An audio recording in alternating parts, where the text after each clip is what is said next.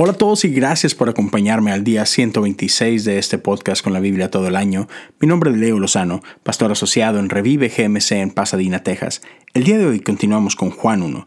Estaremos leyendo el versículo 29 al 34. Yo estoy leyendo la nueva traducción viviente, pero tú puedes acompañarme con cualquier traducción que tengas contigo. Lo importante es que aquí estamos un día más dispuestos a leer la palabra de Dios y mi oración es que podamos pasar algunos minutos a lo largo del día simplemente meditando en lo que estamos por leer, creando de esta forma un espacio para que el Espíritu de Dios pueda hablar a nuestros corazones. Con eso en mente, ¿por qué no me acompañas a leer la Biblia? Al día siguiente Juan vio que Jesús se le acercaba y dijo, miren, el Cordero de Dios que quita el pecado del mundo. A él me refería cuando yo decía, después de mí vendrá un hombre que es superior a mí, porque existe desde mucho antes que yo. No lo reconocí como el Mesías, aunque estuve bautizando con agua para que él fuera revelado a Israel.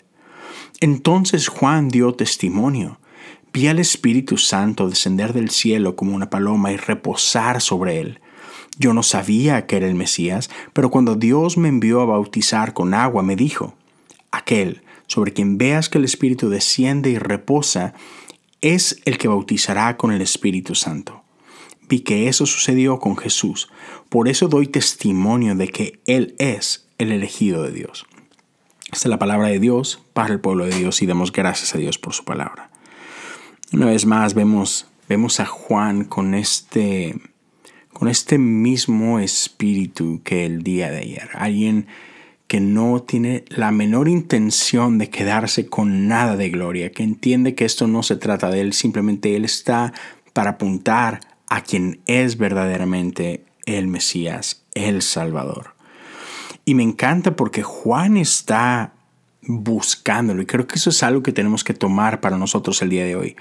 Juan estaba expectante, Juan estaba listo, otra vez, esperando ese momento, ¿no? esperando a esa persona.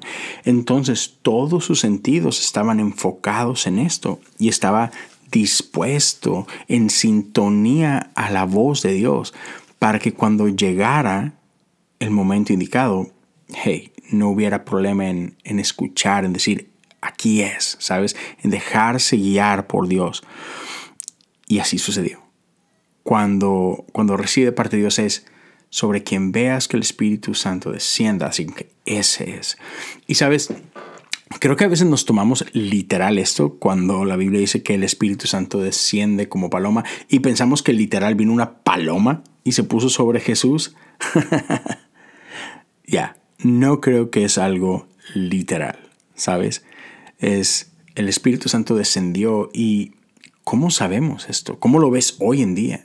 Y mucho tiene que ver con los frutos. Y creo que es parte esto también, que Juan estaba sensible a la voz y al mover de Dios y simplemente siguió por ahí. Que, que también nosotros podamos estar sensibles a esa voz, dispuestos para escuchar y obedecer. Gracias por acompañarme el día de hoy y no puedo esperar a estar contigo una vez más el día de mañana.